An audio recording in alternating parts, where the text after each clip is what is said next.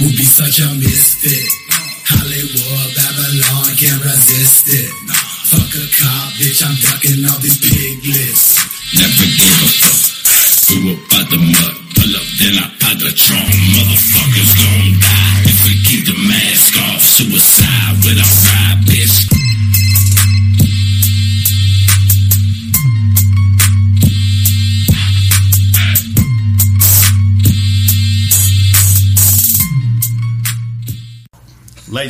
Welcome to the Tailboard Misfits podcast. I'm your host, Heath Meredith. I'm going, joined by my co host, Gunnar Michele. Hey guys, what's up?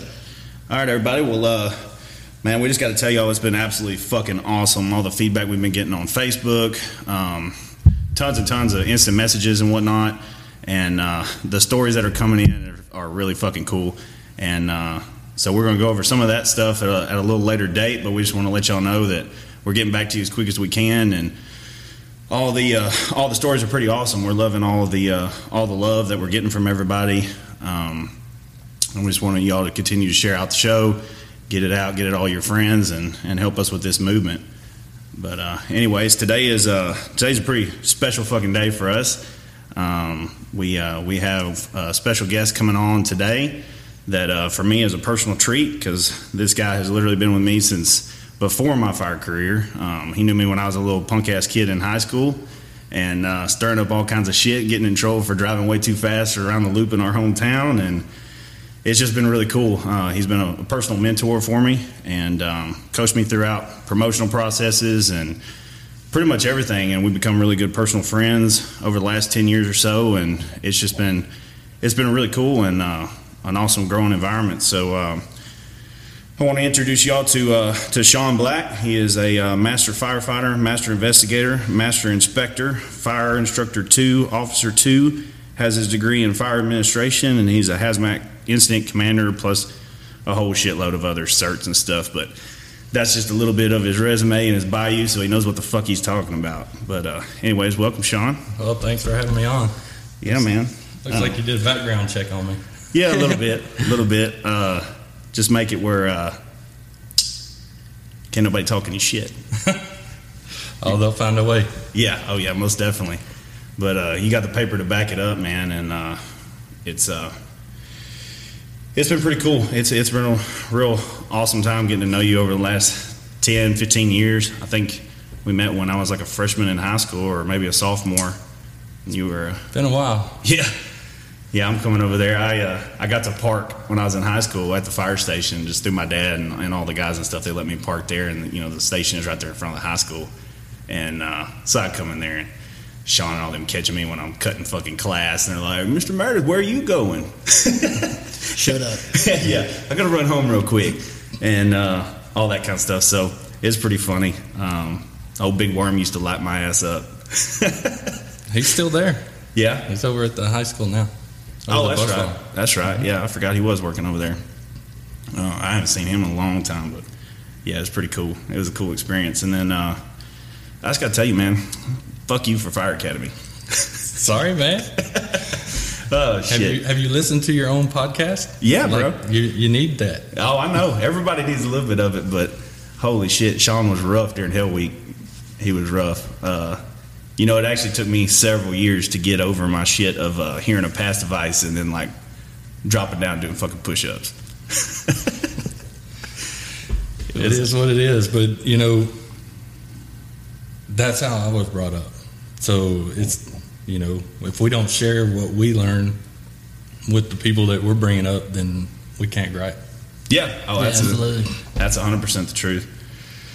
So, uh, anyways, man, well, we uh, we brought you on, and uh, you know, you just throughout everything and, and all of our uh, you know our relationship, our experience together, you've just always been a real a real good mentor and, and a real principle driven, moral driven man around around myself, uh, my family, my kids. You know, you you got your youngest daughter the same age as mine, so you know, we we were around each other, just the kids playing and everything. And, and you've always set a real good example of what I thought that a good officer should be, and now a chief. Um, and so it just uh, it's really cool for me to get to bring you on and, and be our first guest and and just kind of get to pick your brain and stuff on what you see in the fire service, what you see as far as men coming into the fire service, young and old, and and uh, just kind of things that you you're passionate about and all that. So we uh, we've kind of jotted down some questions for you. Going to try to put you through the ringer a little bit today, but uh, yeah, for starters, man, just tell us like where you grew up and all that. All right. Well, I grew up uh, in Huffman, Texas. It's about 11 miles east of Humble. Uh, I'm an old hat. I graduated high school in Huffman um, in 1993. I don't even think you were born yet. Oh, I was born, but I I was maybe in little league. So uh, that's that's where I grew up. I moved to Nacogdoches in '98. That when I got accepted to the fire academy in Kilgore, and my current wife, my wife, my only wife, was going to school here. So I did kind of chase her. Uh, instead of going all the way to Kilgore, I stopped in Nacogdoches and I just made the drive uh, to the academy so I could be around her. But uh, went to the fire academy uh, took my EMT class. I ended up getting hired in Nacogdoches in 2000, and uh, she was still in school. And our plan the whole time was to go back to Houston. Whenever she got done with school, we were moving home. Well, when she got done with school, I had already promoted. And I know that sounds odd because I did get promoted fast from firefighter to driver. Um, I did a lot of my learning as a driver, but when she got out of school, I was already a driver, and so we just had to weigh our options. Do I want to go start all over, or what does the future look like here? And we ended up staying. So I've been in Nacogdoches since '98. So I've been here longer than I was where I grew up. So I, I, I'm from here. Yeah, Yeah, yeah. We'll take you. We'll take you. Yeah, I was gonna say that's uh, especially back in that time period. Um, promotions were it was a whole lot different ball game. You didn't have the growth in the fire service like you do now, and you probably would have been if you did start over. It'd have been a pretty significant wait period. Yeah, yeah, it was because you know the whole plan was to go to HFD, and boy, I'm glad I didn't do that. I don't know. Right now, you would have. no, nothing against HFD, I love them, but after their little turmoil that they had, Oh yeah, with the pension stuff because you would have you'd have uh, been hit. You'd been right there getting ready to go on the drop, and it would have hit you. And hmm right in the mouth. yeah, I was about to say you're right at that time period of the guys that really got fucked. hmm You just if you'd have been a little bit older, you've been you've been better off. But yeah, you're right there. So anyway, did you grow play any sports growing up? Yeah, I love baseball. That's that's my go-to. I played football, but I was, you know, six foot, weighed a buck twenty-five, and so I mean, I was a wide receiver, and you know, I was little. So I realized whenever I got to high school that everybody else grew and I didn't. So it's time to move on. It's hard getting hit by them big boys. Yeah. Every time we go across the middle, I can hear the linebackers licking their chops. So I was like, ah, I think I'm good. But baseball is my all-time favorite sport. Love playing it. Played softball as an adult uh, until you know it got harder for me to recover. Is this uh, is this church league softball or drunk league softball? Both. Oh yeah, that's what I'm talking about. Um, well, that's awesome, man. Uh, what uh, so you've been at NAC since 2000? So you got 22 years in, huh? Yeah, I started in June 1st of 2000, and I got married December the 2nd of 2000. So my marriage and my career have gone hand in hand since the beginning. So you can't fuck either one up. Mm-mm, no, it cost me way too much money. I know that's right. well, what uh, I mean, I know, but for the listeners, what all uh, you know, you've held every rank, firefighter. Did you, were you a chauffeur or EO? What did they call it when you were?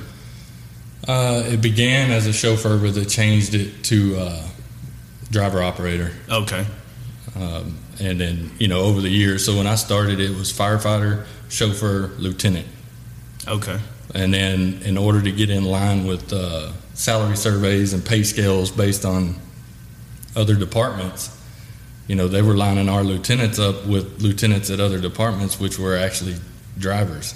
right, right. So we changed to firefighters, driver operators, captains, and that's the captain was station officer, and so it lined up when we did a survey, salary survey. We were getting apples to apples and not something else. Yeah, So- for sure. Especially with a not a huge department that's running like a lieutenant on the pumper and a captain on the ladder or whatever. Y'all True. are doing captains were over the whole station, no matter what apparatus you're on. Yes, and our and at our department because we only have five stations, uh, a battalion chief. Um, it kind of works like a district chief in Houston. They're Right. over, you know. Now for us, it's a shift supervisor. So because there's only five, we're over the whole city when it's our day. So County too, really. yeah, Yeah. but But uh, yeah, I'm about to say I, I met you. What you were like a year one, year two captain, I think. That would have been like 06, somewhere around year there. one. Year one. Okay. Yeah, so I did promote relatively fast, but it was it was not necessarily because I was chasing it. It was because of lack of options. Like so when I promoted to driver, our rule was if there's not enough or no one if no there's no one to test or everyone fails the test, then they drop back a year and pick up everybody that's eligible. Because back then you had to be a, a firefighter for at least two years before you could promote. Okay. So at that time, the the old hand firefighters didn't want to promote. So there was nobody. So they dropped back and picked up a few of the. They dropped back a year and picked up a few of the younger guys, and I tested, and that's when I promoted. So I. I spent a year and a half as a firefighter, but it was a hard year and a half. It I was gonna say back in that time period, there was a ton of old heads in, in Well- your department. I mean, that was And back then, when you started, you started on the rescue truck, downtown fire station, balls to the wall, making all the time. every fucking Like, call. Yeah. and and we ran, we ran our butts off. And you know, the rescue truck at our department runs all rescues in a 960 square mile county. So you got your hands, you got your hands dirty. Um, then when I promoted, I was a driver for almost five years, or right at five years. Okay. Um, so I, I spent a lot of my time evaluating captains, evaluating leadership styles, reading, learning, you know, talking to the old hands about situational awareness scenarios, things like that. And so I was just grabbing everything, anything and everything I could grab uh, to make my own. And then when I promoted to captain in 2006, I was a captain for, uh, I guess it would be 14 years. I was a captain riding. I was gonna say it was a long time. Mhm. Yeah. I rode at every station. I rode on every truck, um, or apparatus. Um, my last assignment at a station was on the rescue truck. I spent about five years or so there, uh, and then I promoted to battalion chief, and I've been one for a little over two years now. So- Okay. Yes, you mean as a captain, you you went to the hottest house and ran the hottest apparatus to finish it out. Voluntarily. Yeah. Yeah, because you had seniority. Well, so the captain that was there, he he was the senior captain. I was I was at uh, Station Four, and when he retired, you know they they give you the option to put in for what if there's a vacancy, you get an option, and then the, whoever's a senior person gets that spot. Mm-hmm. And when he retired, I put in for it to come down there, and so got on the rescue truck was running it and then started the uh, shadowing program with the battalion chief to be the relief supervisor on shift. And then when he retired, I ended up promoting. I got you. Cool. Yeah, that's what I thought. I was say the whole time I've known you either been at fours or at fives. So But I worked at all of them. So and and, and I kind of, you know, I kind of pride myself on it because it wasn't because people were tossing me around. It was filling a need, and it just happened to work out. When you promote, if nobody puts in for that spot, that's the spot you go to. Mm. Because they offered up, you know, like, okay, there's a driver spot on C shift station three. If anybody wants it, put in for it. If nobody want, nobody puts in for it, then whoever's promoting goes there. oh, okay. That way you're not having to bump a guy from the station they want to be at. That's right. I And got so, you. so it gives the senior guys an opportunity. If they hate their station, they can move. They're not married to it, and then you know, the new guy, you just get what you get. Yeah. Oh yeah. I was about to say, and I like it that they're going online. You know, they're not sending them to the administration to go right out, sit on their ass, or whatever. Like if they're a new captain and they're rolling into that rank, they got to go do the job. So Yeah. their time in that job isn't counting. You know, if they're sitting in, a, there's a big difference in sitting in an office somewhere. You know, as a quartermaster or whatever, as a captain versus being online and actually really running the calls. I, I think that's Yeah. cool. Um, because I know a lot of places that that do the the other, and Yeah. that that time doesn't necessarily count the same. Yeah. And I actually worked on all three shifts at every station. I've been to all of them twice. Wow. So I've made my rounds and I know the city and I know the districts and I know exactly what goes on at those stations and I know, you know, I feel like I, I, I know the workings of each station individually. It just, Sounds like you've been passed around a little. yeah. Hey, it works, man. That, that's uh, what it is. You got to take it. You got to take the good with the bad, though. You know, so you know, I've had good stations. I've had bad stations. I've had good captains. I've had bad captains. You got to you got to absorb all that and take it in, and then make it your own, Mhm. and do what you think is right. Yeah. So I was gonna say that's one of the biggest takeaways I took just from from knowing you as long as I have, and that's one of the big things you preach is build your own shit off of all your experiences, good and bad, or whatever, from people you work for, and, and create your own, whether it's your own captain style or whether it's your own driver, chief style, whatever. You make it yours, and that way you have the passion and the desire to want to do that job because it's yours. You're not just, you know, a blank cam or you, you know, just a, a blank person sitting there trying to fill somebody else's shoes, and no one can do that. yeah, you don't want to regurgitate something. You, you know, like y'all were talking about, in uh, I think it was the rookie 101. You, you your reputation. You know, you create your own reputation. Now, you know, any of us along your career, you're building that. Well, that carries into the leadership role too. So, how they view you as a firefighter is going to carry to leadership role unless you are actively doing things to you know to mold something new or mm-hmm. to enhance what you already have So Yeah. if, if you're a turd as a firefighter they're going to treat you as a turd as a captain or as a battalion chief but if you work along the way then you'll make your own path Right. So what? Uh, I I know you were talking about you know you that you promoted quickly and stuff. Uh, I mean, it's pretty obvious you. Speaking on that, you you really remained a, a big student of the job. You didn't get the position. You're like, all right, I made it.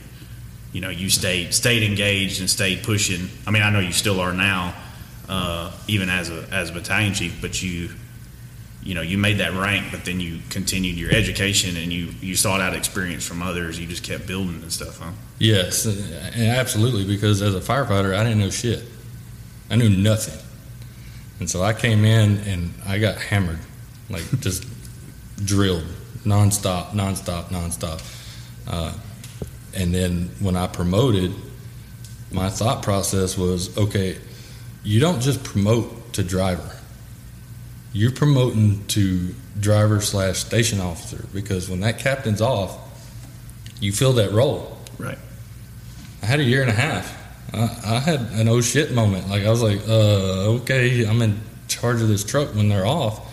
So I had to make sure that I was staying on top of the game on what to do, how to do it, you know, different things. It, as simple as reading smoke or, you know, how to operate a rescue tool, up to date on the cars that you're cutting up, you know, whatever, because my job was to make sure that the people with me went home.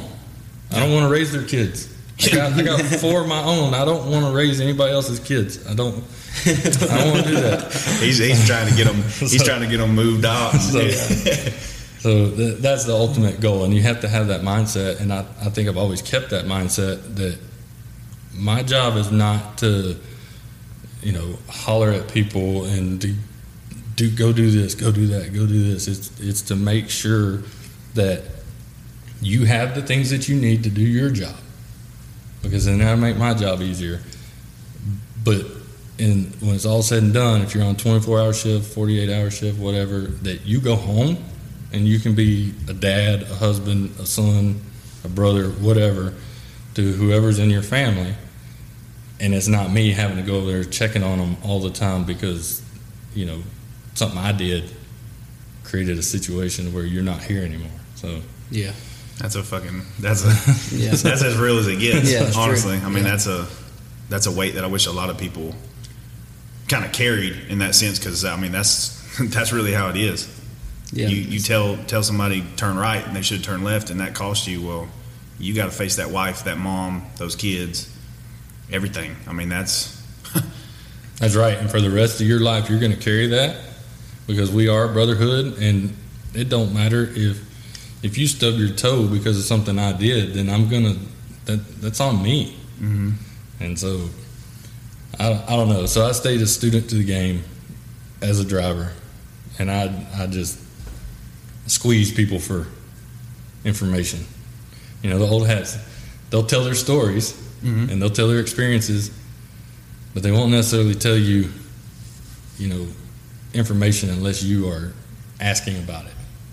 You know, like right now. I mean, Yeah. if y'all y'all ask a question, you're you're squeezing me for information. Like, otherwise, I'm just rambling. rambling. Yeah, that's, I think that's part of the legacy of the fire service, is that it's just kind of.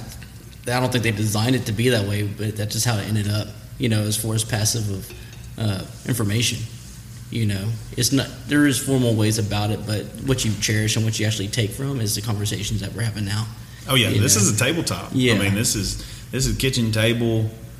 I, I mean that's why I said what I said about uh, all the lessons learned come from that. I know some of the guys you rode with, and they were fucking smoke eaters, and they were around before air packs.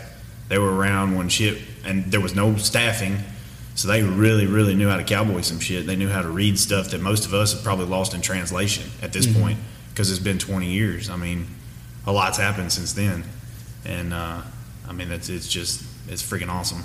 Yeah. Going back to your leadership styles, did you focus a lot of your education on leadership, or was it much just watching what other people did and kind of coming up with your own? Uh, so I didn't actually get my degree until well after I was a captain.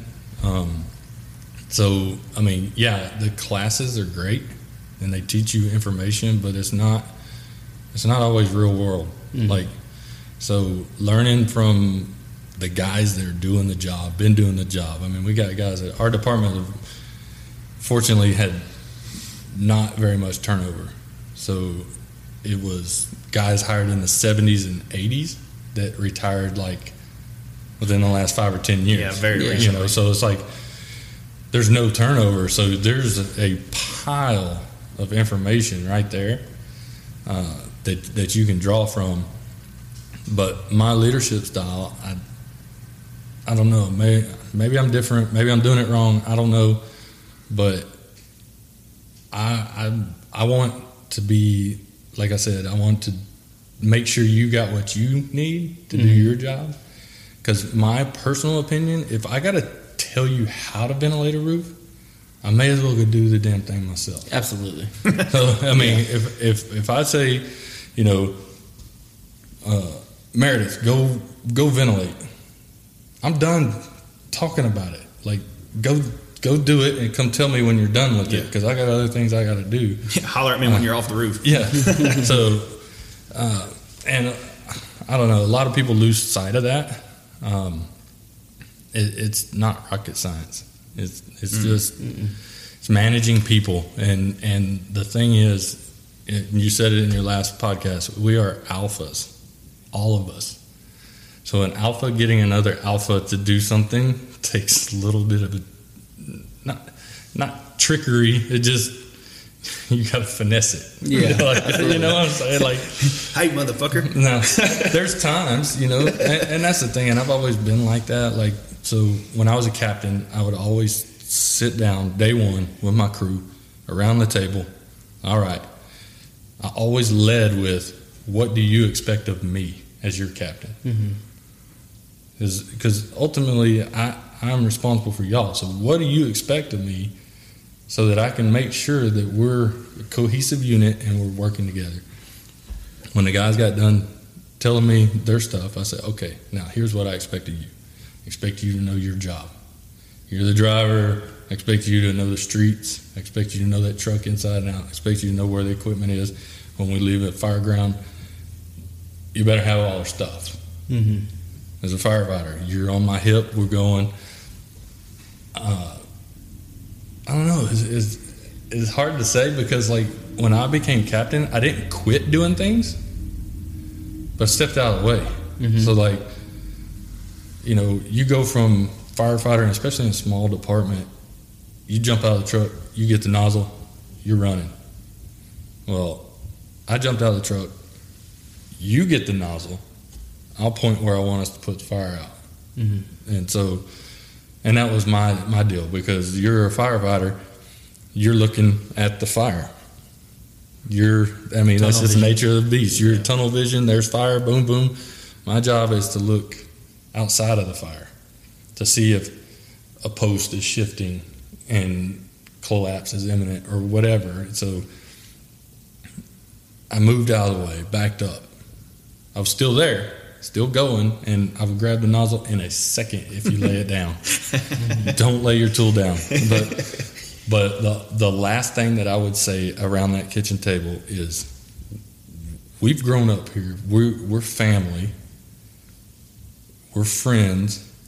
Do not put me in a position to be your boss because I will be your boss every single time.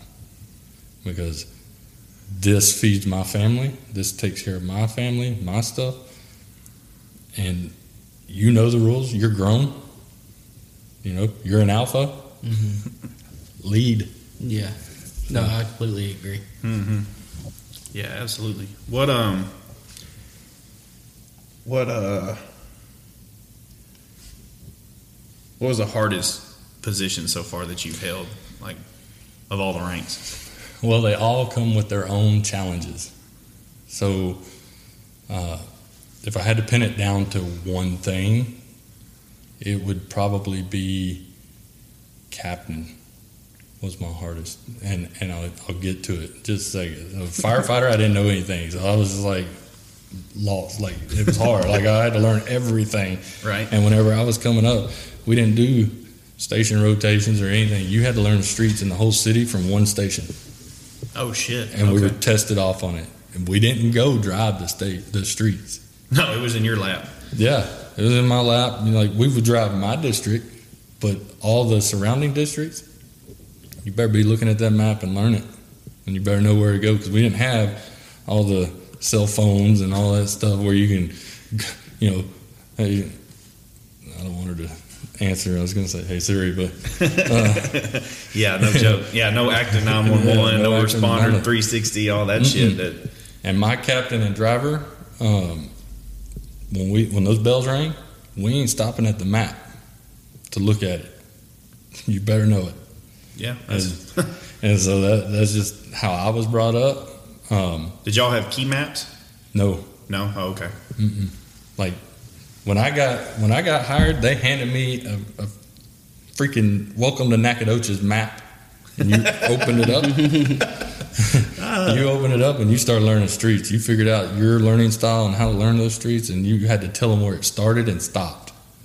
And the block numbers will get you ass. And that and, and, and that's all fine and dandy, but we got a couple streets that break five times. mm-hmm. So you had to tell them it starts here and it goes to here, and then it breaks and it goes from here to here, and then it breaks and it goes from here to here, and you know, so firefighter was tough just because I, I was new. Driver, it, it had a little challenge. One because I promoted so fast, um, but pumping the truck, not a problem. Well, now I'm in that leadership role, riding that seat whenever the captain was off. So I had that challenge of making sure that I knew what I was doing.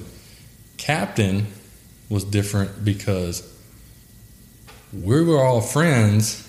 So it's there's a book out from buddy to boss.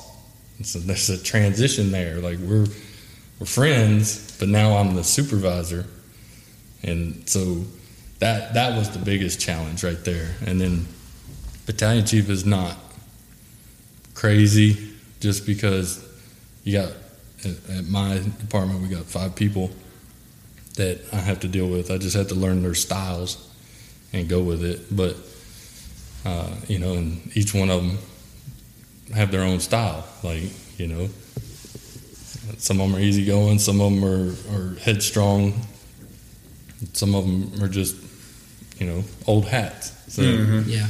and that's where your challenge is whenever you promote past the seniority. That's where the challenge comes in. when you promote past the seniority, well, now you're a, you know, I was a, a six year six year guy in charge of a 25 year firefighter. Mm-hmm. And my driver at the time had 40 years in. Oh shit. How did I tell that guy what to do? Yeah. Like, I had to figure it out. Yeah. Oh yeah. Fortunately, he was a great dude, and uh, it was easy. But but still, like I got stationed with him, and he he at the time I think he had 35 years in, and I had six. Like, Yeah. Shit, what am I going to tell this guy that he hadn't seen already? But I had, Exactly. I had to figure it out. But we, you know, we had an understanding, and he shared his experiences with me as we're going to different things, and I just took it all in. And he knew his truck. He Mhm. knew that's where he was at. He was a driver for 30 years. So So y'all didn't have to. Uh, so when I promoted, they forced. Uh, you were forced to move. So like I had to move shifts and stations. yes, so we did. We had that. We had that in place. Um, but I, I, when I made driver, I bounced around. When I made captain, I bounced. Oh, so you basically knew everybody. Now, whenever I'm a battalion chief, I had to leave my shift. Okay. So, but when we had that meeting, and that, you know, it, we had a meeting to maneuver some people around and everything, and I feel like at the time the leadership that was there, the other battalion chiefs and things like that, um, the senior guys, they looked at various things and tried to place certain people on my shift to help me. Oh, So, okay. you know, as a new, so they kind of took care of me. I mean, I got a jam up shit. Like I, I, I love them. Those guys are awesome. Uh, they handle their business. They know what they're doing, and you know, three three of the guys on my shift are uh, the top three guys in the department, seniority wise. So. I mean, They know just, their shit. Just those three guys have uh, seventy years Damn. 70 years experience just those three i got one station that has 60 years experience at it I mean, That's awesome when you don't have a retention problem. When That's what you can get. when, when you're brand new in a chief's position that's that's a benefit because you got guys that are not going to get you in a jam because they know they know what they're doing oh, absolutely. I was about to say, yeah, when I promoted my very first uh, EO, he had like 14 years in. He had been driving for six or seven of that. So you couldn't ask for a better a better right hand guy whenever you got all these people in the room that can help you.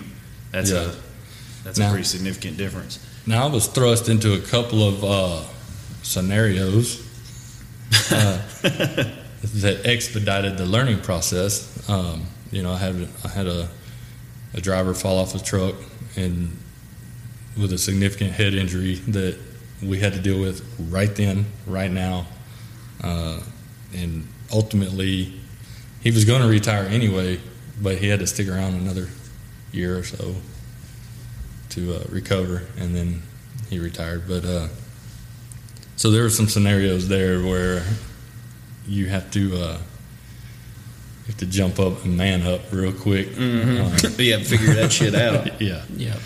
So going back to that transition, uh, I kind of dealt with that when I was in the Marines, you know, when I picked up sergeant. But it's really a respect. Is kind of how you transition into that clearly. I mean, my guys already respected me as their peers, so when I went to the sergeant rank, nothing much changed. But if there was, if I wasn't such a respectable person as a, you know, corporal or below, moving into that sergeant's rank, they wouldn't have respected me then. That's the only thing that I think had going for me whenever I moved into that ring. so, we uh, you know talking last shift about our uh, last uh, podcast we are talking about you know fucking shit up. I mean that's one thing that was a learning curve for me because uh, when i promoted uh, at the department that i ended up actually you know promoting all the way through um, i went from a shift of guys where you know we were fucking basically playing rock paper scissors. When we showed up to work because we were at the fucking bar all night the night before of who's going to check the truck off you know that's one thing that I fucked up is is having to learn learn the hard game on on being a young man and partying and shit like that. Um, with with your crew because that's your guys. I mean, you know, that's who you hang out with that's outside work, so you going fishing with and all that kind of shit. Um, and yeah, we were we would were that tight. You know, everybody's wives knew each other. We're going out, drinking, partying, all this kind of stuff. And then uh, then you're in that leadership role, and them guys got dirt on you. Oh yeah, absolutely. I mean, that's and that was a hard lesson for me to learn uh, later throughout my career. Was uh, like I don't I don't drink with with people that I, I work with. Not I damn sure don't drink with bosses because uh, that should get you in a bind. But then yeah, I don't I don't drink with subordinates either because uh, uh, that that shit. You know, it's, it's really hard to be accountable and, and hold somebody to disciplinary action when they show up hungover and you know they're hungover and they're a driver and you're like, dude, you can't pass a fucking breathalyzer. And I know you can't. But you're my boy. So it's a, you know, that's the kind of shit they throw you in an interview for an administrative question or whatever. But but that's a real that's a morality conflict.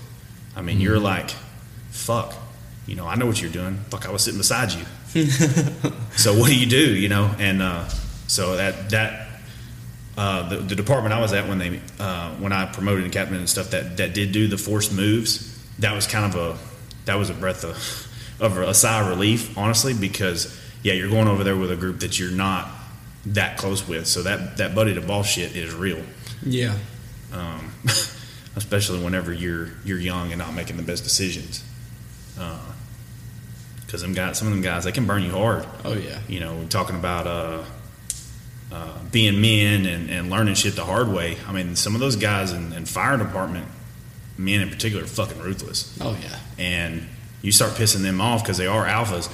It's not just hey, we're gonna we're gonna fuck them at the station. You piss a guy off and you make him lose his job, he's gonna come after you on a personal level. And if he knows you were cheating on your wife or texting somebody you weren't supposed to, shit like that, it can get ugly quick.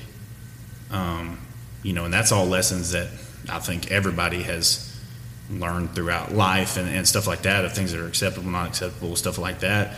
Um, but when you're that tight knit with people, people can you learn those the kind of intimate details about other members on your crew, what's going on and stuff. Yeah.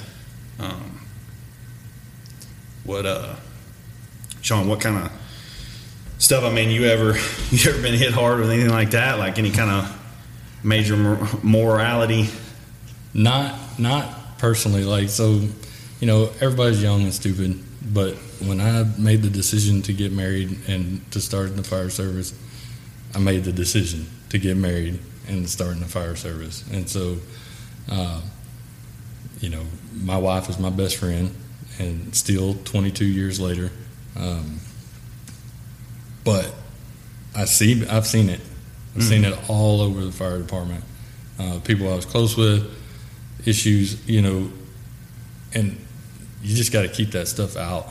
Keep it out of the house because uh, if you're somebody that's doing that stuff, you're putting other people in a in a bad situation because now, you know, if you if you're running around on your wife and she comes and asks me something and I know it, well, now I'm in a situation where, you know, we're close to protect you, but m- my honor is to speak the truth.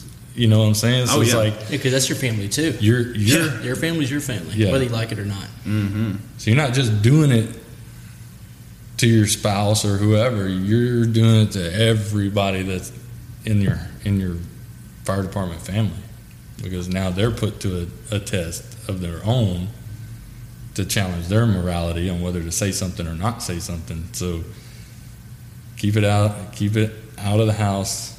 Um, you know, your business is your business. Mm-hmm. I don't need to know your business like that. I need to know. I need to know that when you show up to work, your mind is right and you're ready to go. And if you're not, then we can do something, you know, about it. Mm-hmm. But I need you ready to, to handle business. And it's not always like that. Everybody has bad days. Everybody comes in. You know, I heard you say that even when you're having a bad day, you come in, you you talking shit, and you know, you're you're you at the station. Your business is your business outside. Okay, unless when it starts affecting me, then there's a problem Yeah, I agree. because that's not my problem. You know, Yeah. I have a wife that I love and uh, I've been with, you know, a long time. I was going to say that's one of the main things I wanted to to really dive in with you on that because uh, you're really and truly the only person that I, I think I actually know, especially on a personal basis, that's been married to the same woman your entire fire career. Um, you know, I, I went through a divorce. Uh, tons and tons of my friends have gone through divorces and just all that kind of stuff. And then, I mean, even like I talked about in the one one show, uh, you know, I worked for a chief that he literally had a mindset of, "Oh, you're not a real fireman until you've been divorced at least once," um, and that's something that to me just truly strikes a nerve. Now that I'm older, uh, you know, I have a healthy marriage now. My last uh, captain position, I definitely had a, a complete different mindset than I did whenever I was younger, especially when it came to all that kind of the games and the you know people people playing around, having a little side fun and all that kind of stuff. I mean, I that's one of the deals I'd, I'd lay down when I had my expectations taught. You know, I don't care who you are, don't care what you're doing, fuck who you want outside of here, all that kind of shit. That's your business. Don't bring that shit in the station. And so that was always my mindset on it. I mean, was is that something that you've had to have that talk or? I, I, I have. I've had that talk. Um, you know, and and on my side of it, I've had I've had that talk, but then you also have uh, the flip side where it's it's not the firefighter. It's it's the spouse that did Oh. something, and so you're having. I mean, they're they're bringing it to the station because they're down. I mean, mm-hmm. you know, they're down. They're they're coming to work and working for their family, and their spouse is out doing whatever. Oh shit! Yeah. You, you know what I'm saying? So they're so I'm I've dealt with that side of it, and I've dealt with the other side of it where the guy was messing around. But the ultimate thing is, it doesn't matter. You know, everybody says my time's my time. It, it is, and you can do that in a big department. People don't know you, whatever. The smaller the department, everybody knows your business. Oh, yeah. yeah. Like, Yeah, and- the and smaller not the town. Period. and I'm not even yeah, and I'm not even talking about in the department. I'm talking about if, if if you're messing around, then somebody sees it. That's a direct reflection on the department as a whole Oh, and the absolutely. people that you work with. Like, so you know, it doesn't anything you do. And I- I'm talking about anything. Like, uh, if you're screaming and hollering at a basketball game, acting a fool in the bleachers. yeah, you're a- that. You're that fan. that is a direct reflection of the department because they know that you work there. And I'm not saying that because I'm a company man or anything like that. That's just reality. Like, Oh yeah, yeah. Fireman gets in trouble, and the first thing they put on the front page of the paper is firefighter gets arrested for whatever the fuck. Like it's Oh. never just Joe Blow gets arrested. It's Yeah. always firefighter Yes. arrested and it's always this city's firefighter, Yeah. this city fire department, this department. every time. Yeah, oh, I, I mean, So- and that's a lesson I had to learn. Uh, you know, luckily it wouldn't. It didn't end up costing me anything per se, but that's that was a harsh reality throughout my maturity that I definitely like. Yeah, you know, you're at the bar, you're drinking, you get in the truck and drive home. Well, everybody at that fucking bar knows that you, you're a fireman at, you know, that hometown department, whatever. So Yeah, Yeah, next week you're at the school telling their kids, "Hey, drinking and driving is bad." Yeah. Yeah. yeah, that's that's kind of. Uh, I mean, it's hypocritical for sure. Um, you know, in this whole show, uh, and, and this series we're running on on uh, you know morals and manhood and all that kind of stuff. That's that's really that's the shit to us that, that guys really got to get in check. You know, we're all 21, we're all 22, we all acted a fool, did stuff that probably ain't proud of, and our mamas probably don't need to know about. But when you put a badge on, you're held to a different standard. Absolutely. And it also falls on the, the senior guys, Mhm. like like myself, because you know we're talking about upbringing and things like that are different. It's different these days. Mm-hmm. But if a- again, I said it earlier, if if you don't share with the younger group how to be a man or how to have morals or how to respect your spouse or whatever, then you know you can't fault them when they mess up. Yeah, you especially know? when TV, know, every TV show out there is telling them, oh, all the firemen, it's having soap opera at the station and they're all sleeping with each other and the the hot chick on shift and I mean that shit's all over the TV, but that's not it's not how it's really supposed to be. no, yeah. No, and that's a that's a misrepresentation of of how the fire service is. Like uh, we preach and breed a family atmosphere. Yes, some people get caught up in the in the limelight of everybody wants a fireman.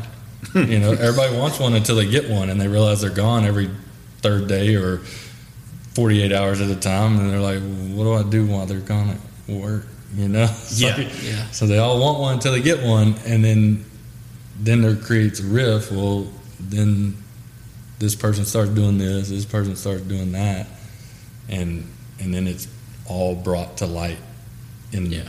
in your house. So going back to your marriage, so that being married 22 years as well as being in this career is a pretty um, substantial thing. So how did you even balance all that? You know, raising kids and stuff like that. And I'm sure there's probably no right answer to that, but Yeah, you're right. And to each person, you know, everybody's different. For me and my wife, we we just shared everything.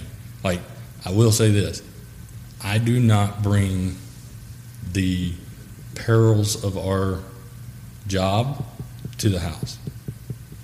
And I we got into knockdown dragouts over that. Like I know it's it's good to talk about, you know, the stuff you've seen at work you know that's the stuff i'm talking about i didn't bring that home because i chose this profession i get paid to deal with that stuff they did not yeah. they're along for the ride so um,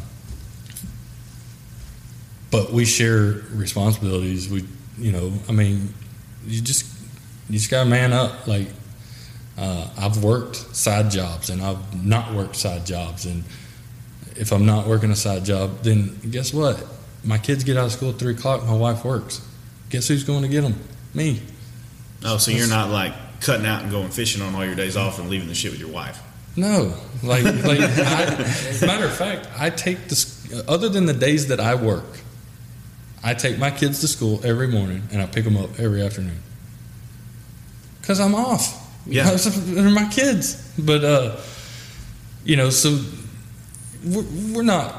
I'm I'm not gonna sit here and tell you we've been perfect for 22 years. Uh, you know, we've had financial ups and downs, um, and you just got to work through it, and you got to understand that that's not what made you made y'all y'all. Yeah. It doesn't define you. It's a challenge. Mm-hmm. There's things you got to work through. You got to work, figure out how to make extra money or how to pay this bill or whatever. Um, now, uh, I had, you know, when I came into the fire service, I, I had a child. I was paying child support. I was making ten whopping dollars an hour, running and burning buildings. Boy, that was a good. Uh, I was gonna say I know exactly what that when I started was like nine something an hour. So, I mean, yeah, the financial burden was there. Now it's gotten better. It's Yeah. gotten better over the years. I mean, uh, cities are realizing, hey, we got to pay these guys more. We're not going to keep them. Um, look at what they do, and so that has has gotten a lot easier. Um, but just just sharing things, and working with each other, like that's all I can preach. Like you you came together before everything else. Now, I say that you had the fire department job before your wife. yeah, but So- I mean I was open but- and honest with her, and I, I mean I I wasn't probably the most tactful about it because I'm not the most tactful person. I'm pretty damn blunt to, to my own demise. But I mean I was like, hey, I was a fireman before you. You know, don't don't think I'm going to change that shit just because you you know you don't like the shift or you don't like this or you don't like that. And she was completely like, I understand that. And that's the things. That's the conversations you got to have before Yeah. you get married. Before, because if they can't deal with it, then don't get married because you're gonna be gone mm-hmm. for 48 hours at a time or or 24 hours at a time or whatever. And And sometimes, they got it all. Yeah. They got Yeah. the whole load. yeah, I mean, that's I think a lot of you know just from my experience, you know, guys that I know that were married, their their wives and stuff, they don't realize like that you really are fucking gone. Like they got all the laundry, all the dishes, all the kids, all the driving, everything. And you got to have those conversations that it's not just my shift day. Snowmageddon, I was gone a week. Yeah. You know, there's there's times hurricanes.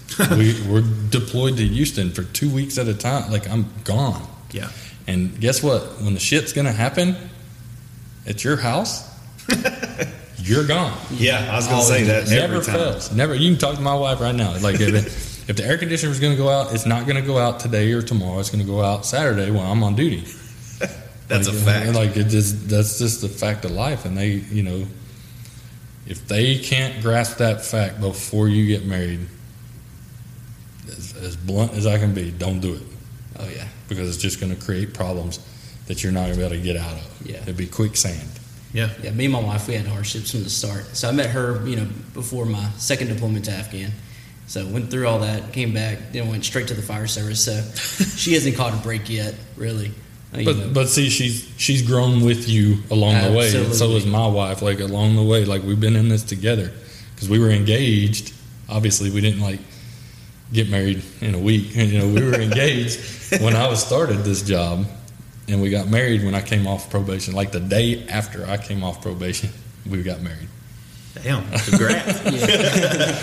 so back then, it was only six month probation. oh, okay. Well, that's stuff you don't think about getting into the fire service or like even thinking about the job. Because a lot of times you're young, you're not even having marriage on your mind. And that's hmm. kind of a challenge you experience way after you've already became invested into this job, you know. So, Yeah, or it's an impulsive. Yeah. You know, let's get married. You, you know, we're all about each other and this, that, and the other, but you're not looking at the true weight of really what that entails on Yeah. both ends. I mean, it's yeah. I, my hats off to like fire wives and, and military wives and all that kind of stuff. Like, there's a special place in heaven for all of them because Yeah. they they carry a weight that most people have no idea of, and you know, getting into the fears. You know that that is one thing that has been a learning curve. Uh, you know, I, I've tried really hard.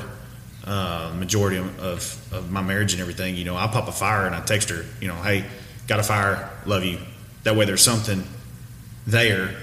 She knows, you know, that I'm going to something, but then she also there's that last line of contact because this fucking job is real. I mean, it's it can happen. Bad shit can happen anytime. Anytime you leave that station.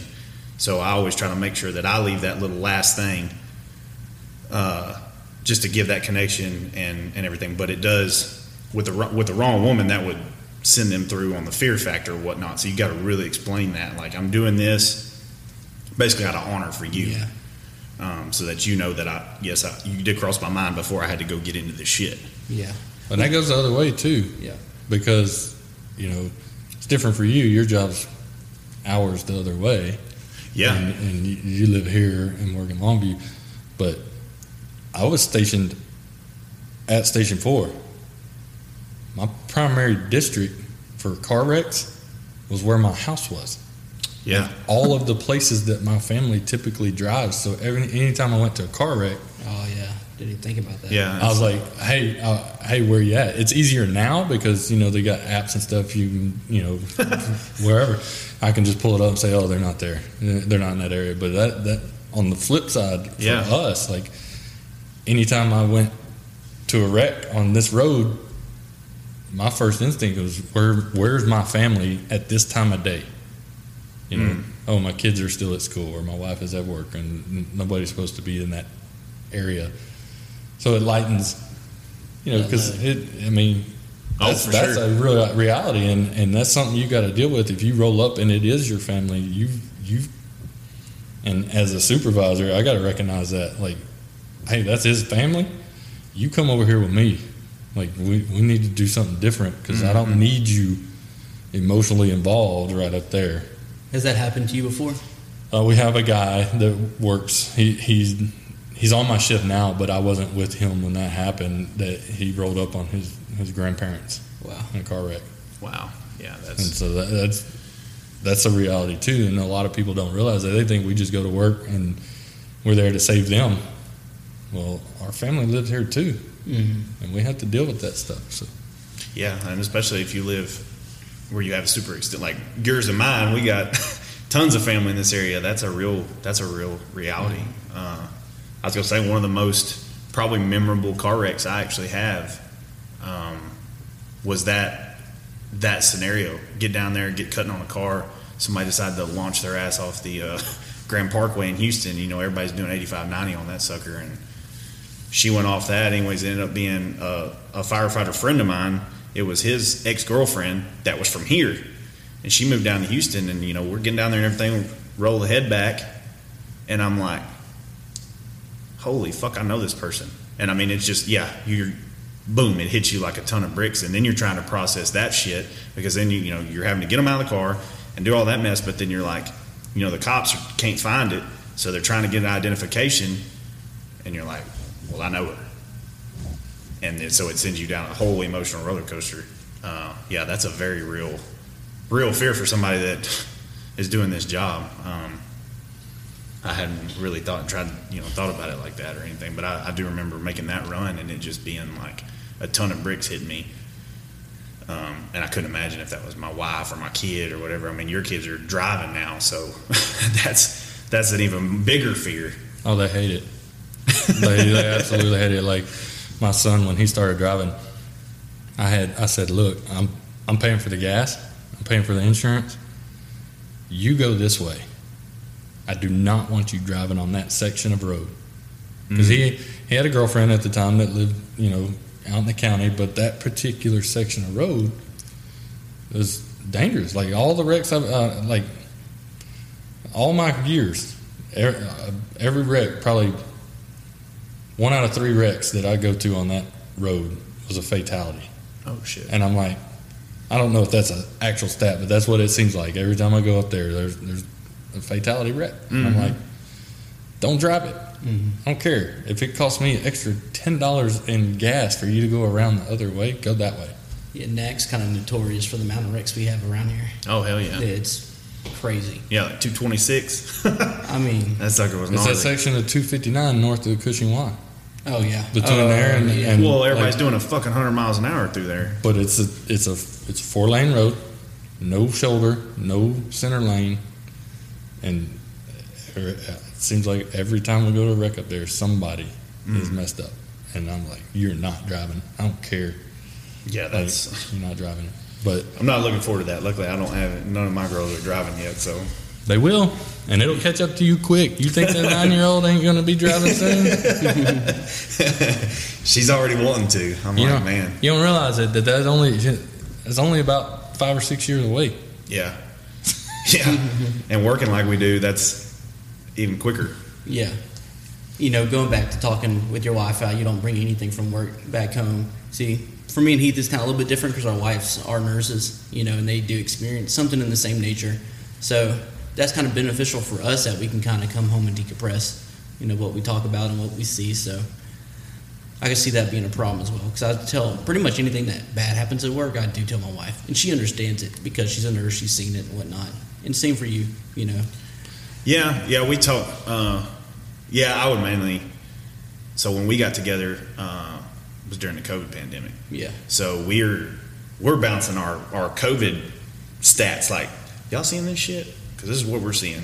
And then when you're looking on the news, they're saying something different. So we were doing a lot of that because really our uh, our call volume changed a lot. Pretty much every. I mean, you know, everything was COVID. No matter what, it was all COVID. If it was a medical call, so we we uh, we definitely still talked a good bit about that. But I've never personally, I've never been that one that really talks a whole lot about uh, you know all the the nasty Yeah. gnarly calls and everything. That's just something I kind of don't talking about it doesn't necessarily make me process it. Now, Yeah. what I'm guilty of of bringing home to my wife is the fucking frustrations of the bullshit. that poor woman. She, uh, if she was my shrink, I'd be a broke son of a bitch because she would charge the hell out of me. Uh, that and that's something that, um, you know, I mean, probably even through like your promotional processes and stuff, you were coming home and having to Uh, yeah, like give give the you know the lowdown on that and everything. Um, I mean, all that stuff is that it can be pretty stressful. and it can like she's been with me along the way on all the promotional stuff. So that that stuff's easy to talk about with her because she's smarter than me, and so. like when it comes to some of that stuff, like she's just like, "Well, look at it like this, or look at it like that," and I'm like, oh, "Okay, that, that makes sense." Did you But- make every time you tested? Uh, no, no. The first time I tested for battalion chief, I mean, I, I was fresh into the, the whole shift supervisor fill-in spot stuff, and uh, there was some some senior senior guys Oh, okay. that that were They made it. They made over you. yeah. Let's Uh, say I, that to me, that would seem like that would be a little difficult. to Come home and and uh, have to explain like, hey, I didn't didn't make it. no, I yeah. didn't So know, I didn't know if she if you had to have that talk. Now I will say this: on my captain's promotion, I tested. I made the first time, but they had two spots, and I got beat. Oh, okay. I got beat, and um, which was shocking, but whatever. uh, by the guy that beat me. But back then we gave seniority points and things like that. Oh. You want to talk about a kick to the nuts? Um, in my promotional process, they posted the results. I was first. Then they called and said, "Hey, we forgot to add uh, the seniority points." Oh shit. So they added seniority points, and I was still first. I said, okay, great. Then they realized that they did one of the, the mathematical equation. They divided by, uh, let's see, they divided by two, and it should have been three, or they divided by four, and it should have been three because there was evalu- three evaluators. Okay. So they messed up the mathematical, and I went from first to third. Oh. And there's two spots. and I was like, "Oh shit!" Like, okay, you know, and it was that's a defining moment. Yeah. So you think about it. So that happened, and the way you respond to that is kind of like y'all are talking about when you're a. The things you do sets the tone, Mm-hmm. and that I, I was I was told by by the chief. He's like, "Hey, you know, we messed up. If you want to punch me, you can."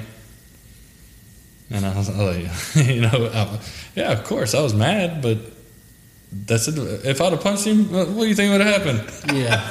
Like, you know, he told me I could, but I mean, that's a defining moment. And I, I and my words that came out of my mouth next uh, was was a defining moment.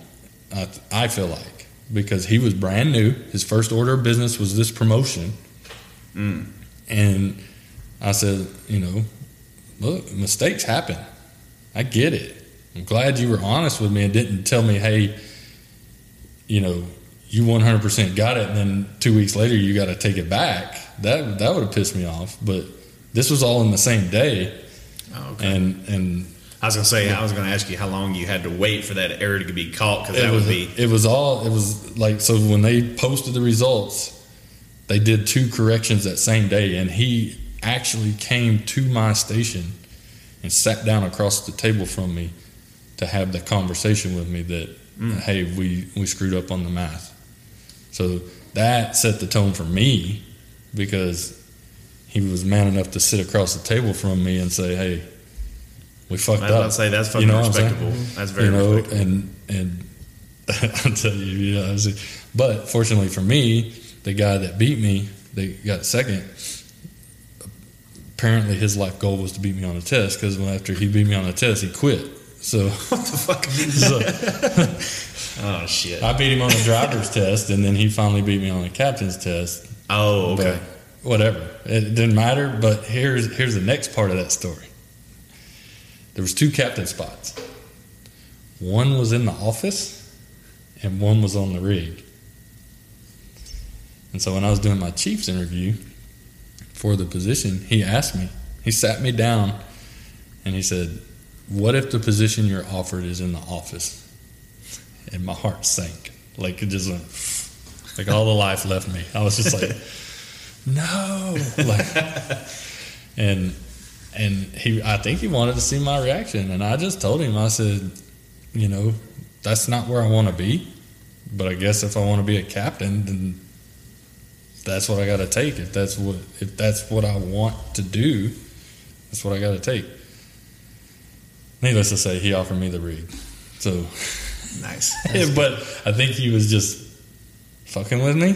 Like, Very well could have been. Yeah, but, very well could have been. But boy, I'll tell you, I'm talking like it was like poking a balloon. Like I just went done.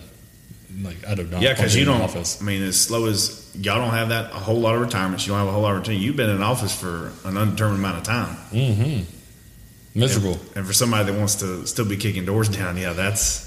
I'd be scared of that. Yeah. I'd be way scared of that. I yeah, I did not want it. I did not want to go in the office, and fortunately, he didn't offer me the office job. He offered me the, the job online, so it worked out. Yeah.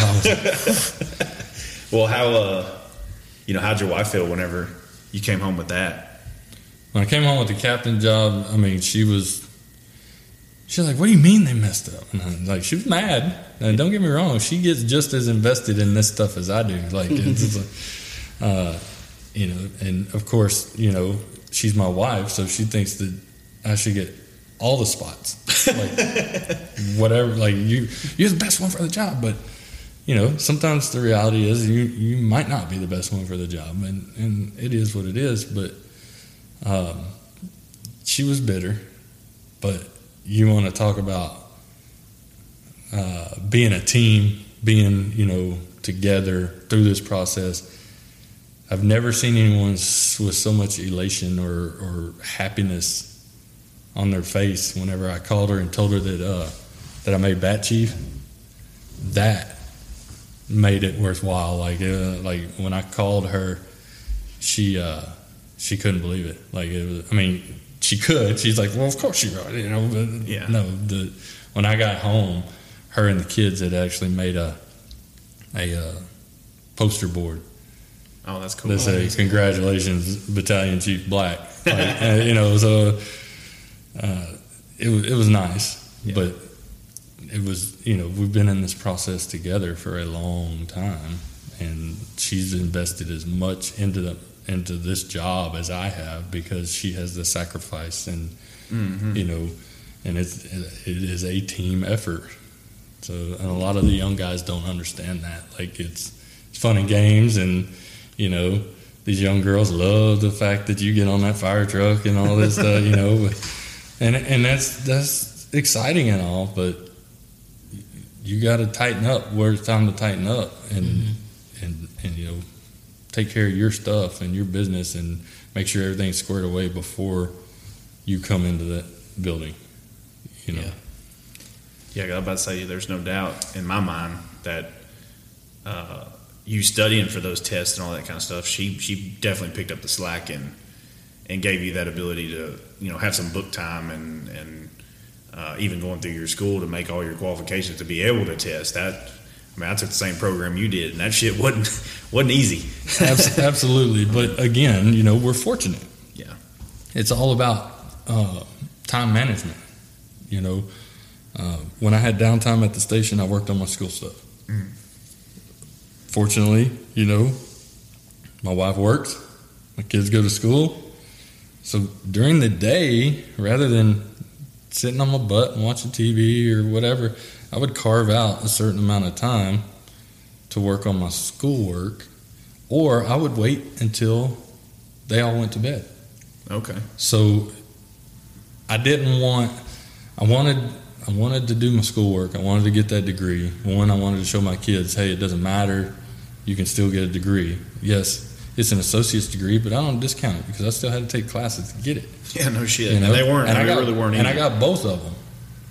So I have a a, a degree, an associate's degree in uh, fire science technology, and fire administration. So I did I did both of them because I needed bo- I wanted both of them. But uh, I just I just had to make a sacrifice for myself because it was for me. They shouldn't suffer. Yeah. So I did it during the school day. I did it after they all went to bed, or I did it on duty, and and it worked. And I just didn't bite off more than I can chew. Yes, I wanted it right now. You know, I'm I'm that guy. Like I, I would have signed up for every class if if I had the time to do it. But I started with uh, I started with two classes the first semester or whatever, and they were pretty easy. And I was like, okay, well, I had a third one. So So I had a third one, and it was tough to juggle all of it. So I was like, hmm. no, I backed off. Oh, okay. I backed back down to two I, said, I because think I overloaded mine when I did that. I backed back down to two so that it wasn't interfering with Okay. with the other stuff. So Would you been able to make that same? That I mean, that's a very mature decision is what I'm getting at. But would you been able to make that same decision as a you know 22, 24, 25 year old, or was that because you were older and already a dad and having to kind of? I think I think uh, I probably would have been a little more hasty the younger I was, but um, I think as I as I got older, I, I realized that you know, hey, it's not their fault that I drug my feet. I mean, I went to college after after high school, and I played like I screwed around. It's not their fault. Right. you know? So when i decided to go back i was doing it for a specific reason to get that degree so i'd be eligible for promotion. And uh, so i had to be mature about it. It was forced maturity. Um, had i had to make the same decision as a young guy if it was forced maturity yeah i would have. But just hey i'm riding the back seat you know tailboard whatever i'm having a big time nah i probably wouldn't have made that same decision. But you don't want to be greedy to your family. Mhm. You know, and your time is more valuable to them than anything else you do. Mm-hmm. So I still coached my daughter's volleyball team. I was coaching, I coached my son in baseball when he was coming up, you know. Um, and so I didn't want my goals and ambitions to be a thief of their time. That's pretty 'Cause real. So, Yeah. so that that's where I was. Um, Well, and that's truthfully, that's probably what's really added to the success of your marriage as well. I mean, that if you were like, no, you know, I can't, I can't help you do that shit. I gotta, I gotta do this. Well, you're working overtime all the time. well, you're working Yeah. overtime. They're already giving you up every third day, or every forty-eight hours. Uh, I don't know what y'all shifts are. They 24, 48. Okay, so you're every third day, they're giving you up. So they want you on the the two days you're off. So you just got to keep that in mind and and just remember that you won't be here all the time. So give them what you got. Now, you know, I don't know if that's because of my upbringing. I don't know if that's just life experience. I, I, I really don't know. But you know, my parents, my, I, I was raised by a single mom. My dad, you know, they separated when I was two, and you know, he he lived in and and uh, on an island for a while, and you know, and I got to visit him, and and he was a dad to me, but my mom was there, so like, she had to work full time and take care of us and stuff, so. I did a lot of stuff on my own. That's why I got such a late start in life because I was freelancing for a long time. Yeah. So we know something about that. Well, let's uh, let's take a break real quick, and uh, we'll come back. And uh, I want to dive in. We we kind of talked a little bit about it, but I want to dive into financial stuff. Um, you know, you and I have been kind of in the business world a little bit uh, together, and then Gunnar and I are in the business world. So we're going to talk a little bit about firefighter and financials. But let's take a quick break. All right. All right, and we're back. Um, well, before we took a little break, we had to uh, take a little take a little beer break. Uh, but uh, we talked that we were gonna we're gonna dive in a little bit on, on finances and stuff with firefighters. You know, that's something that I I personally have noticed a lot and uh, and dealt with, and and I feel like it's kind of the more expensive shit gets in in the United States, and um, you know, with inflation, every, all that stuff that's going on, but just overall you know, you, you joke that you start off at ten dollars an hour. You know, I started off a little bit less than that, right there, you know, around the same. But you could buy a truck back then for twenty thousand dollars for a nice truck. Now a fucking new truck is eighty grand. Um, you know, st- finances are not what they were twenty years ago. It's it's hard to stomach, and really our pay hasn't gone up a whole lot. Um, and so I've seen year after year people promoting you know, pe- people jumping into roles because they have that financial burden at the house because you know they're married, their their kids are in select softball, their kids are in fucking dance, all this other stuff like my kids are, and so you have those financial burdens of all these bills and all this stuff. You still got to have a house, you still got to have vehicle notes. Uh, you know, your wife may or may not have a, a very significant income, so you, it lands on you. And there was like, well, you only work ten days a month. So that leaves you a huge opportunity where you either are working a shitload on a side job that's fire department or EMS related, or you're running a business on the side, you know, trying to build that. Um, it just it, there's a lot of room for error that I see as far as far as for firefighters. A one making bad decisions financially, uh, overextending their ass, and then they instead of making responsible promotional decisions or um, responsible decisions, you know, in, in a side job or, or whatever you want to call it, they uh, they make impulsive decisions or desperation decisions. And like one of the biggest things that I've preached for fucking years now is don't ever take a promotion for money. Because if you do that shit, and, and I know that from experience, that's why it's not just me, you know, being mean to people or any shit like that. You get yourself in a bind where then you're relying on, fuck, I got to make that eighty thousand dollar captain pay, or I'm going to lose my fucking house. Well, then you start playing the fuck fuck games that everybody knows goes on in fire departments. Of you don't play by this rule, you don't play by that rule, you get your PP slapped, and then you're on the the road out the door because you know you didn't do something right by somebody with cross bugles or whatever it is, and then you uh, you lose that ability to kind of stay true to who you are, and that's our whole our whole brand. You know, as misfits, we're kind of we're not the norm anymore. You know, the guys, the fucking alphas that are like, man, fuck you, dude. I'm not, no, I'm not selling out. This job is what this shit is. This is why we do this. We're here for the community. We're here for the citizens. You don't really sense that a lot. There's not the, the people that are standing up saying no to, to chiefs that are chiefs that are making bad decisions. Um, you know, whether hell they might be in their own financial bind. You know, I know some chiefs that I've talked about and stuff that promoted way too quick. Now they're in that 140, 150,000 dollar pay range, whatever, and their bills match it. But they don't. They're not vested on their retirement. They can't retire.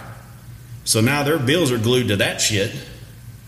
They can't piss off a mayor or a city council by making correct decisions by standing up for their, you know, their men, uh, because now they're fucked financially.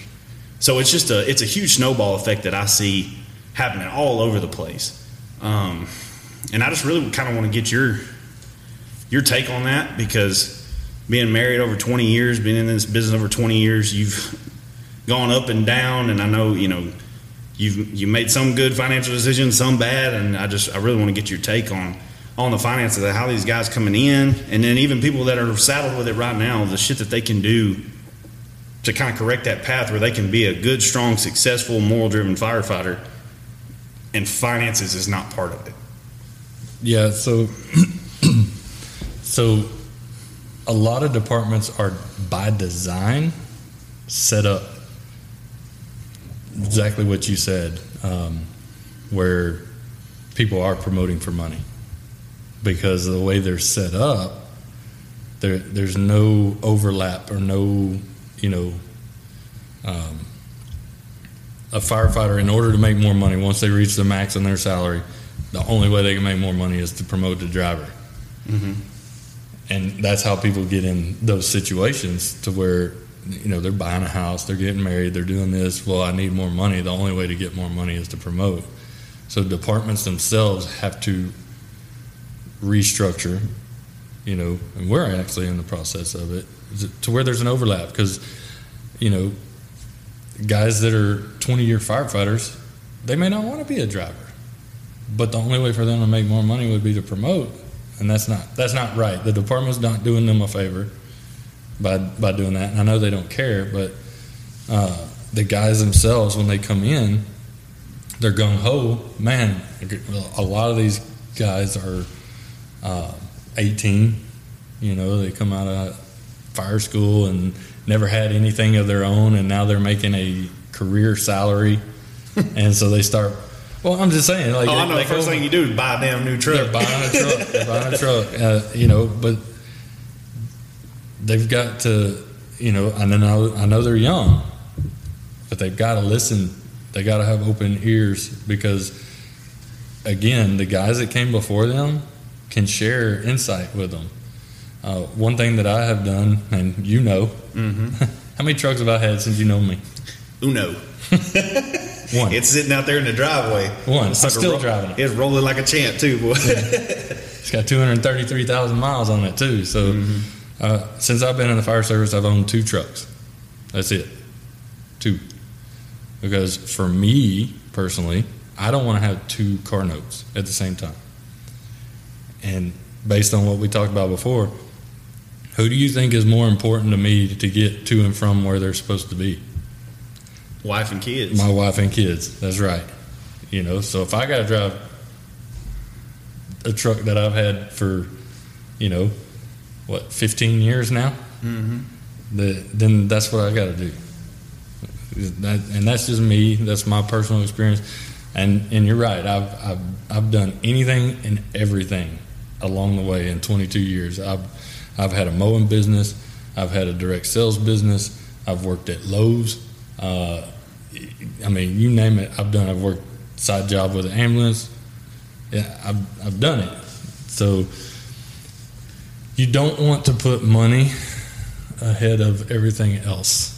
So you, you have to make smart decisions. Um, I mean, we we got a guy that works at our department right now. He's he's young compared to me, and he's been very smart. He works extra. He does all this. He's been saving his money. He wanted a house. He wanted some land. He just bought the land, and he's been here for ten years. So, you know, He probably don't have much of a note on that, if any. no, but he he didn't want to get in too soon. He didn't want to overextend. He worked extra in order to save for his down payment, and it, and that's what it boils down to. Is people get caught up in the the glitz and the glamour of having a career, a job, and they they start buying stuff. Mm-hmm. I want a I want a truck. I want a boat. I want a side by side. I want this. I want that. And you notice everything that I said was led with want, not need. You got to replace wants with needs and then go from there. Um, and it, it's not always easy. I mean, I started out behind the eight ball before I even got a fire job. Financially, and you can ask my wife because we were dating at the time and she tried to tell me. And of course, I didn't listen. My whole mindset was I work to make money so that I can do the things I want to do and have the things I want to have. So I spent, and it it put me behind. Like so, when I started at the fire department, I was essentially starting over. And so that's some lessons that I'm trying to teach my son. Like, start saving now, because it wasn't until I've got a, a good ways into my career before things started to settle for me, and I wasn't having to to stress uh, so much about you know paying this, buying that, having this, being able to go this place and that place, and we're we're our own worst enemy because most of us grew up not having a lot, and so our first instinct is, I want my kids to have the things I didn't have Mm-hmm. and have the opportunities that I didn't have. I mean, we just went to Mexico this past summer. Uh, took the kids out of the country for the first time. Uh, you know, I, yeah, I got to go visit my dad on that island, but I mean, he paid for it, and I was visiting him. It wasn't On vacation. wasn't like we were loading up going to vacation. It was to us, it was a vacation, but it wasn't like we, you know, just took off to Mexico and spent a week. You know what I'm saying? It's hanging like out Mr. Sancho's for a week. you know. So, and, and we are our own worst enemy because we want them to have more than we had. Absolutely. Well, with that same mindset, we have to spend more than we spent when we were kids. So, um, they they just gotta they just gotta be smart with their money. They gotta make smart decisions. If you work a side job, oh, for a new guy and for an old guy. Do not forget that the fire department is your primary job. So many people get in that mindset as I got to make that money, I got to make that money, that their side job becomes their main job and this job becomes in the way. And so you you are a firefighter first. Be a firefighter first. If that, uh, and when I worked my side jobs, I worked I worked for a company, and I told them when I got hired there, if they call me and I have to go in, I'm leaving. Right. That is my primary job, and they understood that, and they were okay with it because I made it known up front. But a lot of you know, a lot of a lot of firefighters have their own side business, and it does that becomes their primary business, and and when that happens, then they're in a bind because now they're unreliable or they become unreliable as far as the department goes. Because when we need overtime, they can't work it or they can't do this. And not, not that they're required to work it, Right. Uh, because it's overtime. You're not required to work that overtime. But again, that creates a name for yourself too. You know, like, oh, he's never going to work. And we we used to, you know, have people that say, "Oh, he's not going to work. He's not going to work. He's not going to work. He's not going to work." But you don't you don't want that either. So you got to find that balance. You got to find what what you need, and don't live without don't live outside your means. Don't overextend yourself. Get the things that you need, and then figure out the things that you can afford that you want. Yeah, I remember uh, coming in in fire school. Um, it, it was pretty hammered home that you're never going to get rich doing this job, and I I, I feel like that's uh, that whole mindset has kind of been lost. That I don't know if it's just not preached in fire schools anymore, or whatever, uh, or if it's just society in general with the the shit we see on TV and and everybody as a whole, you know, living on credit and buying shit that they don't they can't afford, they don't need, all that kind of stuff. I don't know if that's totally a fire service problem or if it's if it's just a United States problem. But um, I know that was something that was preached hard on us. Like you're never going to get rich doing this job, so you need to basically plan your bills accordingly. Um, and something that I have learned a hard lesson from. Uh, it's not you know it's not as prevalent up here because we don't have a lot of you know paid duty crew jobs around and stuff like that. But down there in the Houston area, everywhere damn near has part time. So I know guys that are working three and four fire department jobs at the same damn time, including myself. I mean, I had two full time fire jobs down there at the same time for an extended period of time. Um, and looking back now, financially wise, it was pretty awesome. Uh, I didn't really gain anything because the more you make, the more you spend. Really and truthfully, that's just how it works. But uh, the exposure to basically too much job exposure uh, takes a major toll. And I and I remember listening to some of the old heads. Um, I had a, a medic that I worked with um, at one of the part time jobs, and she's been in the game for a long time. She was we called her uh, we called her our den mother because she she'd been in EMS at that time like 45 years, just phenomenal. But she was a wealth of knowledge and everything like that. But she would tell all of us young guys, you know, don't get burned out, don't get burned out. Oh hell, I'm fine. 26 years old, you're fucking fine. 26 years old, it, nothing hurts. And now looking back, um, I think that a lot of the you know the stress that I carried, I didn't necessarily show it, but I did carry a lot of stress and just ultimately it was freaking burnout because you're going fire department, fire department, fire department, off one day, fire department, fire department, fire department, and you're doing all that shit just to make ends meet because the money is spending faster than you can stand it.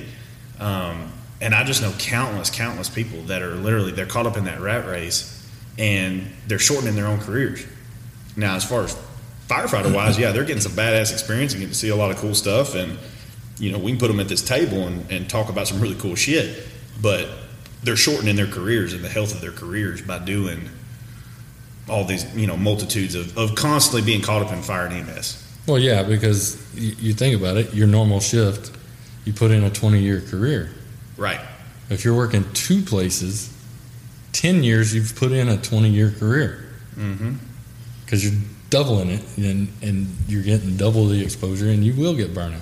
Like, Yeah, that's what I mean. Like Gunner and I joked. I joked with him on that uh, on the experience show. You know, essentially, you count station time. I got the same amount of time in the station as you do. You know, with eight years of two full times, that's sixteen years. Plus the other makes twenty two.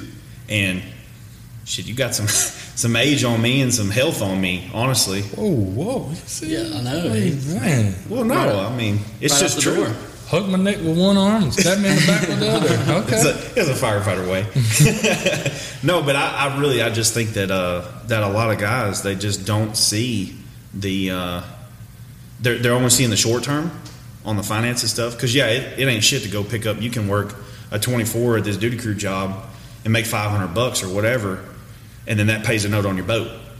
Well, now guess what? Every fucking month you're having to work that other job, but that puts you maybe running 15, 20 extra calls that month or pay period or whatever it ends up being, but you're running those extra calls, going without that sleep, being gone from home. Now you're causing shit. Well, your wife's like, you know, you're gone all the time. You're always gone. Well, shit, look in the driveway. Mm-hmm. You know, I mean, we got this nice house. And I say that because that was a huge contributing factor to a lot of the hardships that I had. Being gone all the time is not a, not a recipe for success.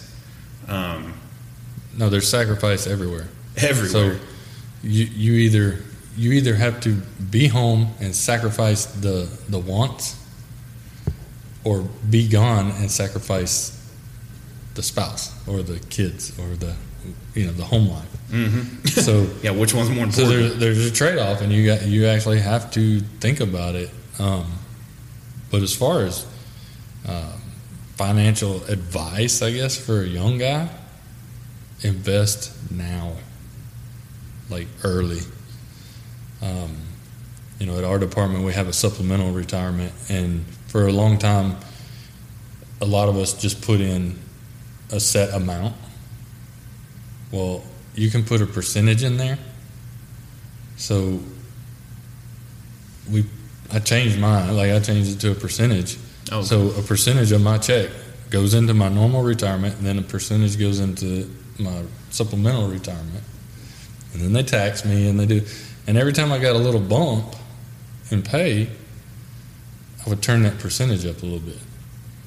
Oh, so instead of it looking at like a, a raise that you could buy more shit, you looked at it as a raise I'm going to put in this other. Yeah, and so I'm trading things for time. So uh, if that makes sense, Oh, Like, it, I'm makes, trading, it makes perfect I'm sense. trading trading things for time because guess what? I don't want to work here 40 years. I, Come on, you don't want to be one of these guys we talk no, about on this listen, show? So, so you think about how many 70 year old firefighters do you see walking around? I know one. There's there's a handful, and there's there's some out there, but there's not many. No, I know one, and he, he's just a freaking nature badass. I mean, that's literally it. You know, I, I want to be able to do some stuff. I've, I've given my life to this job. I want to be able to do some shit that I want to do whenever I retire. So I, I want to not have to worry about money. So, uh, and every so often you bump that. Like, I mean, there's a lot of guys that are putting the max amount in their supplemental retirement, which is great, fantastic. You know, um, and and currently I put the same amount in my supplemental retirement as I do in my regular retirement. So basically, double is coming out going into my retirement, um, just so that I'm when I leave here, I can leave here because there's there's guys you know all growing up in this department. You know, can't leave till my kid gets out of college. Can't leave till this happens. Can't leave till that happens. And I get it. To each their own, and whatever your situation is, it's your situation. That's not what I want. Right. Like when I leave, I'm I'm leaving. It's not, you know, my projected time right now.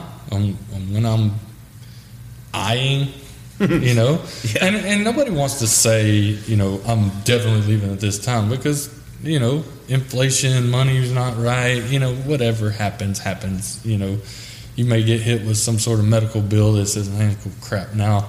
Now I have to stay a little longer because the retirement's not going to fund that. Well, that and every situation is different, but I don't want to be tied to, you know, I, I have to work here until they get out of college. Plan now for if you don't have kids, plan for a kid to go to college. Stick Yeah. that stuff to the side, and then if they don't, if you don't have kids or you don't have college, well, guess what? You got one hell of a bonus check coming to you later on in life. But you know, make those make those decisions early in your career, and it lightens the load later in your career. Um, and you'll be able to leave when you want to leave on your terms, and not either forced out or or I can't go when I want to go. So, Yeah, I, that to me. That that's perfect advice because uh, I can't even tell you the amount of people that that you you hear that yeah they can't leave for this or they can't leave for that. And then really they're by the time they do leave what what quality of retirement do they even have? They're too damn old to really enjoy anything. That's or right. you know uh, some of the big departments down south the reason why their pensions are fucking phenomenal is because the way their clause was written you know basically if you don't spend it and you don't have a beneficiary then that shit rolls back. Well guys will retire. They're too damn old. They waited too long. They retire and all their retirement money rolls back into the general fund. Mm. so all that shit that you put in all those years and years 30 years 40 years longer that shit rolls back to the damn city. Like you gave enough to the city. I mean that's just but i was always one of those i'm going to do 20 and i want to get out. That i was never one that was going to be 50 60 years old riding on a fire truck that just wasn't my it wasn't my thing but no, I don't. I don't want to be. I don't want to be sixty years old riding a fire truck. I mean, now, granted, in the position I'm in, I don't have to ride a fire truck, so it's a lot easier to get in that pickup and go. But still, you got to think about that's wear and tear on your body. Every time the tones go off, you get a shot of adrenaline. Boom, boom, boom. But I've seen guys stay, and two years after they retire, they're dead. yeah uh, yeah that's really sad that's a sad reality um, and it and it happens, but I want to leave early enough to where I can enjoy some things, see the world, see some things, go to like my my theme is when I retire, I'm gonna have a beer in my hand, feet in the sand, like I, I want to be at the beach somewhere, like Yeah, But- we have that in common for sure. I Won't be on a boat somewhere. But uh, well, what is your uh, what's your view on, on side? I mean, I know you ran a side business because I was in on it with you, but uh, you know, my my thought. I know your department is different, one hundred percent different. Y'all don't y'all don't have to deal with the level of fuckery that a lot of people across this country do with administrations and just horrible leadership and all that kind of stuff. But um, I've noticed you know, a good friend of mine that's a that's a EO in the uh, in the Humble area, North Houston area. Um, he's running a business on the side and successful as hell. And his department had a good bit of turnover go on. Um, they, they really they were looking at him kind of moving up, but but be bottom line, there's a lot of fuckery going on there too. I mean, it's it's the Houston area, and it just it happens. Um, he was having to play by a lot of games and deal with a lot of shit that was stressing him out. He was working with me as a side job. He was an EO for me, and just phenomenal guy. We had some great conversations, and he was just stressed out about the level of uh, the crap that was going on. And um, now he's running a really successful side business, and basically now he he's not having to rely 100% on that income, and so it's given him a, a lot of freedom per se and he has that ability now. He comes to work because he wants to, not because he has to. So when they want to start in on you know the bullshit or whatever, he's like, "Y'all want me to leave? Because I can leave. I mean, this I don't have to put up with this shit." And so to me, I've noticed that's a very successful route when people don't have to deal with toxic leadership and you know bad officers and all that kind of stuff um, because they have that financial freedom. I mean, that's what Gunner and I are you know that's what we're working on and that's what we've essentially tried to shape our lives around where we have that financial freedom on the uh, home front to where going to work is a desire rather than a you know a need a have to Well, yeah, for sure. Like, but you have to you have to set it up that way. So, again, when you go to work at the fire department, you know my thought process: this is your job. This is your primary job. You got to handle your business That's your primary job first. And if you start a side business, and I'm all for side business, you know, uh, all for anybody seeking success, but set it up in a way you know, obviously when you first start a business, you got to grow it yourself. But with that, grow it in a way to where you can be away from it for your job, and grow it in a way to where, I mean, it's hard because people are people, but grow it in a way to where you have somebody that can run it while you're not there. Like, and I'm not telling anybody their business, but if I if I'm starting a business and I know that I got to be at work on this day and that day, and I know my schedule from now till eternity, as long as I'm on this same shift, mm-hmm. either schedule your stuff to where you're, you know, I'm on duty that day, I can't do it, or somebody can do it while you're gone. Somebody you trust. It's got to be somebody you trust and somebody that, that you believe in that's not going to screw you over because there's those people out there. But, you know, if you set it up that way, then it lightens the load on you. You're not necessarily, you're going to worry about it while you're on duty, but that's the thing. You don't want that extra burden on you while you're trying to focus on doing your job at the at the station too.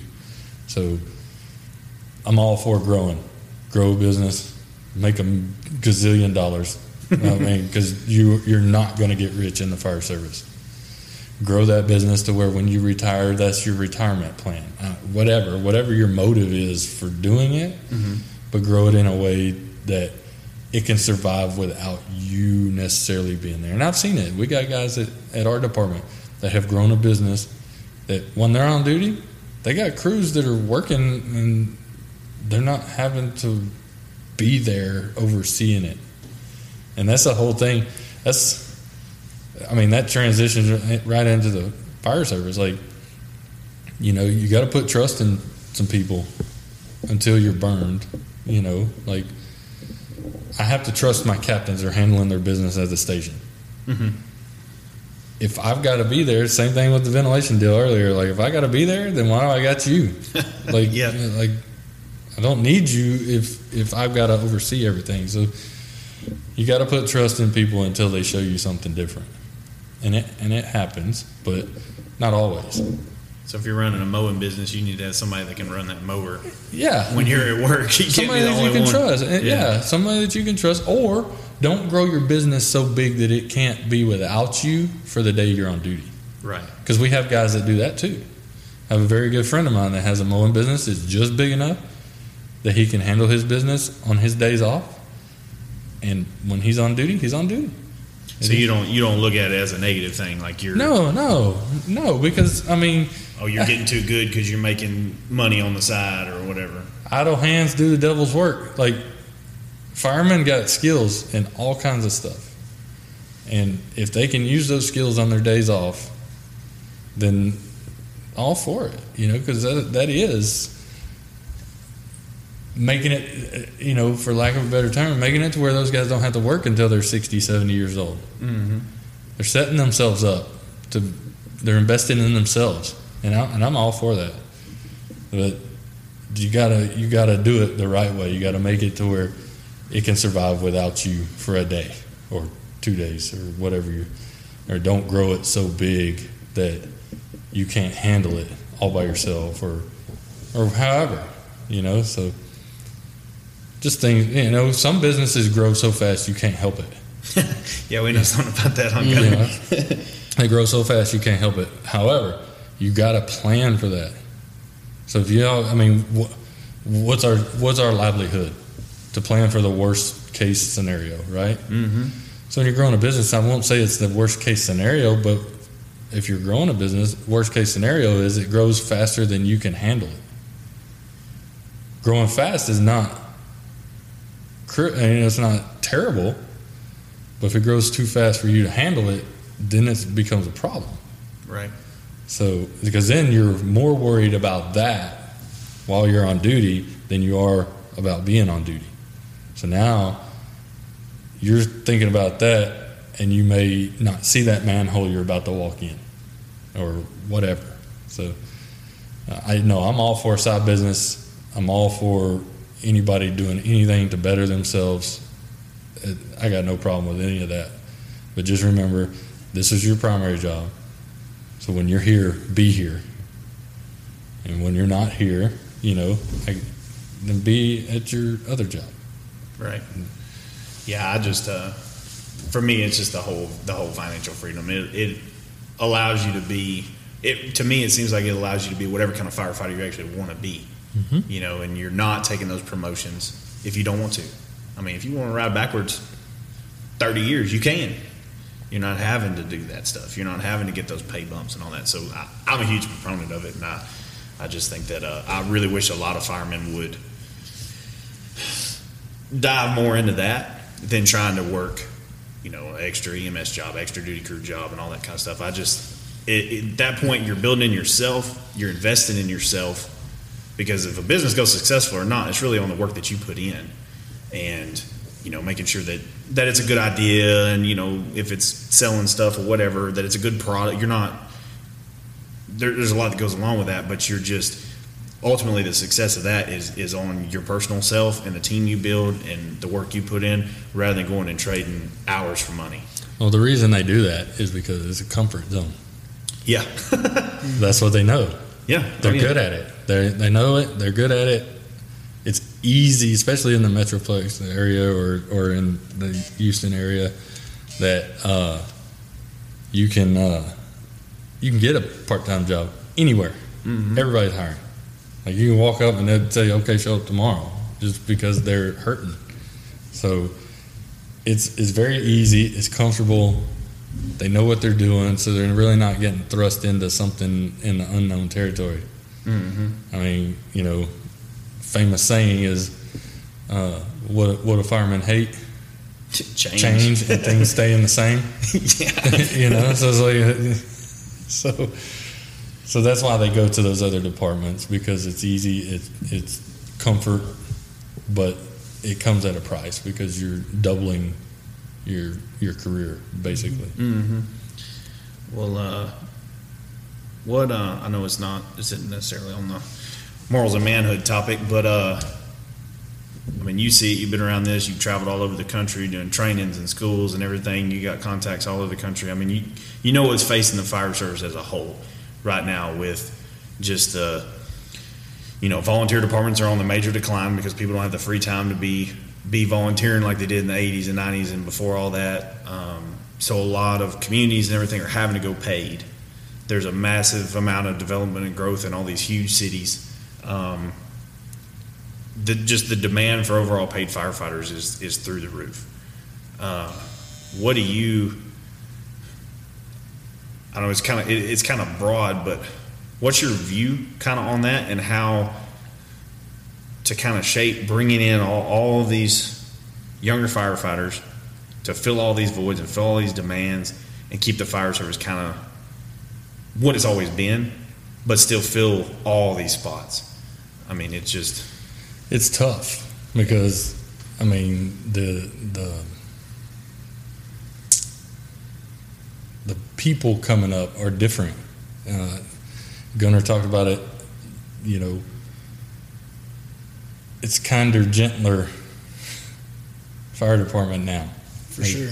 You can you can only say certain things. Like I mean, you can only say certain things, and you know people get their feelings hurt a lot easier now.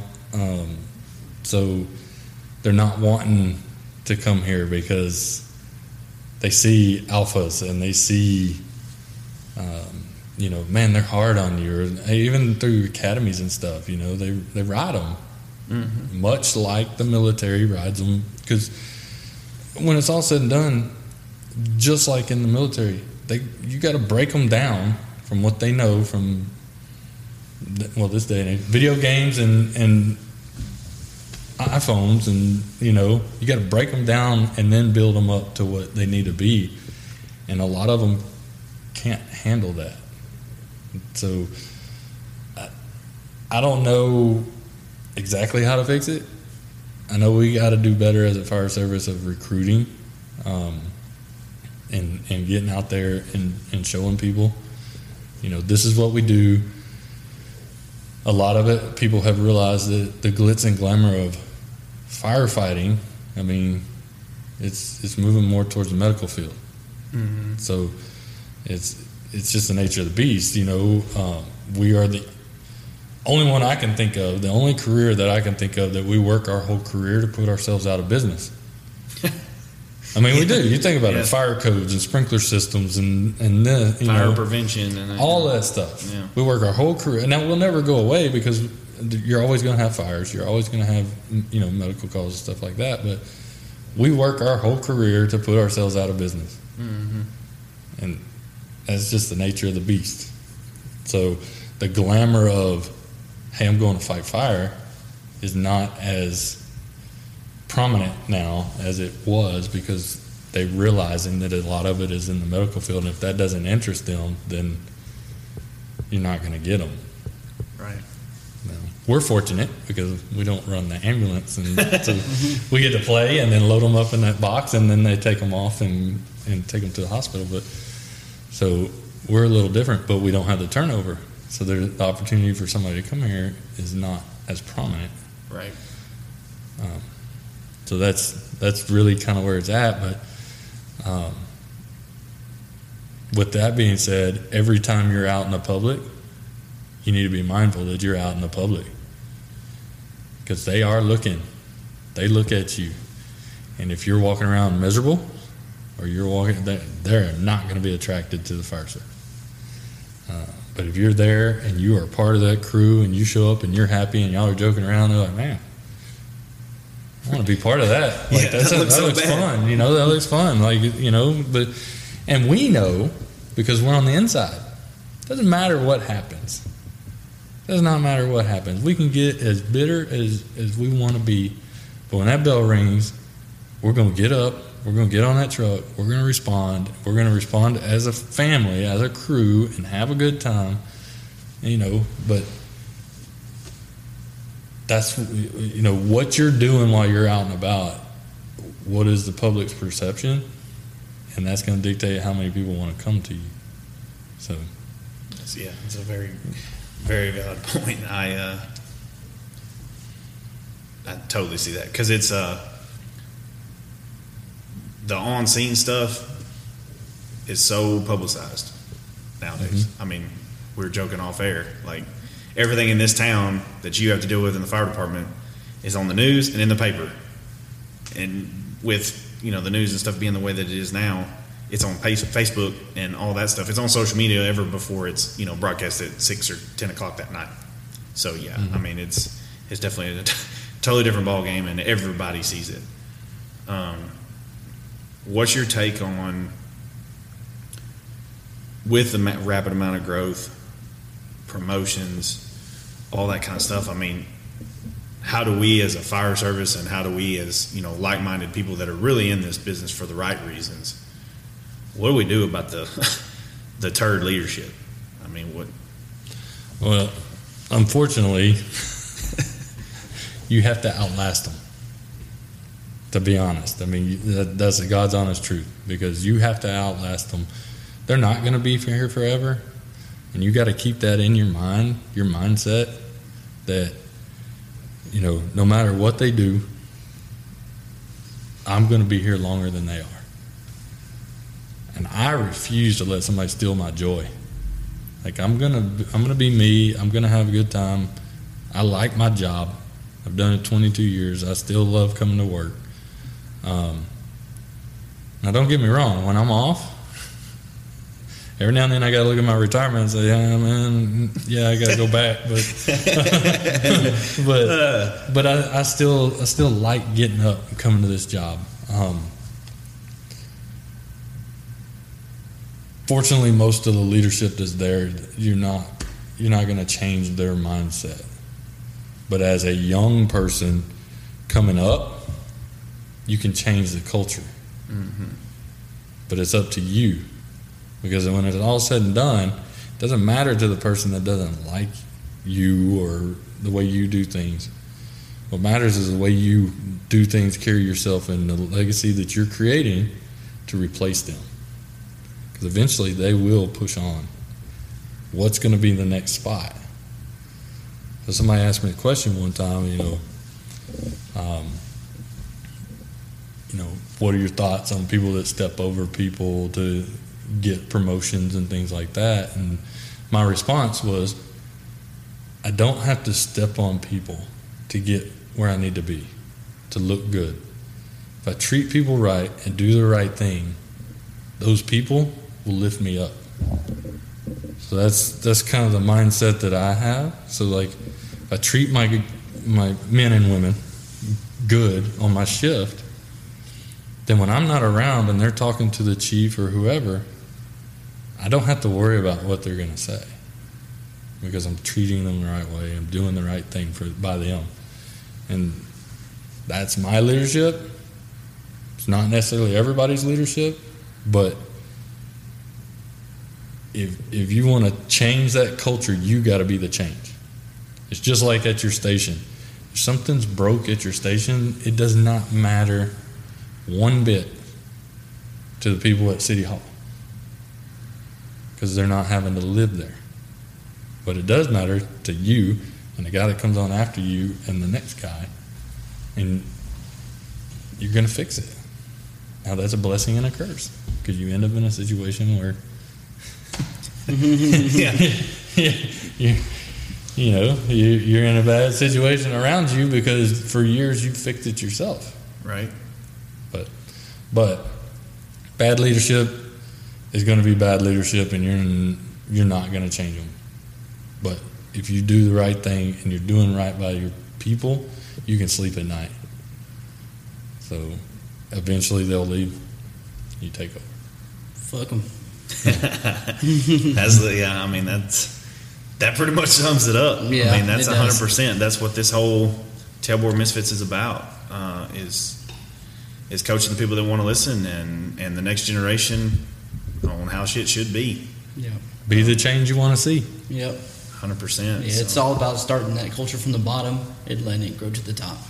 absolutely. Well, Gunner, you got anything close? No, man, it sounds good. All right. Well, uh, Sean, we we love having you on, man. It's It's been a good time. Thanks for having me. It was it was fun. It was good. It was a good day. I guess. Yeah, I uh, I just really appreciate it. It's it's really cool to me that uh, for you to be on here and just you know just throughout everything as far back as I can remember from enrolling in fire school and all that kind of stuff and everything. You just always kind of been there, so it's cool as shit to me that that we're still here. Yeah. Um, but anyway, well, uh, folks, that's a wrap on that one. Y'all uh, follow us on Facebook, follow us on Instagram. Um, the uh, podcast is live on uh, Apple, Spotify, Google Podcast. Um, we are building a channel on YouTube. Uh, we've, we've gotten all the stuff and everything, we're getting it all set up to start doing some uh, some video podcast and and really expanding. Um, really, the demand and growth of this has been phenomenal and and it's kind of exploded a lot quicker than, than what we were expecting. So we're growing as fast as we can and trying to learn all, all of this ins and outs of podcasting and everything. So um, it's a lot going, but the, the video is coming and um, we're working on that. We'll let you know whenever that stuff's live. Um, but yeah, y'all just continue to share, get the good word out, and uh, we'll see y'all on the next one. All right, yeah, I want to talk about the clothing real quick. So we're about six weeks away till max to having the stuff on the website. There's a lot of cool stuff coming out, and uh, I got a, about a three-phased evolution of different clothing coming out, and there's a lot of cool stuff. So be prepared to see that. I know the website doesn't have anything on it, but uh, we're still under construction for that. So just bear with us. It's coming. I got the hats in today, and so I'm about to go have those printed and whatnot. So, all right, guys. All right, we'll see y'all.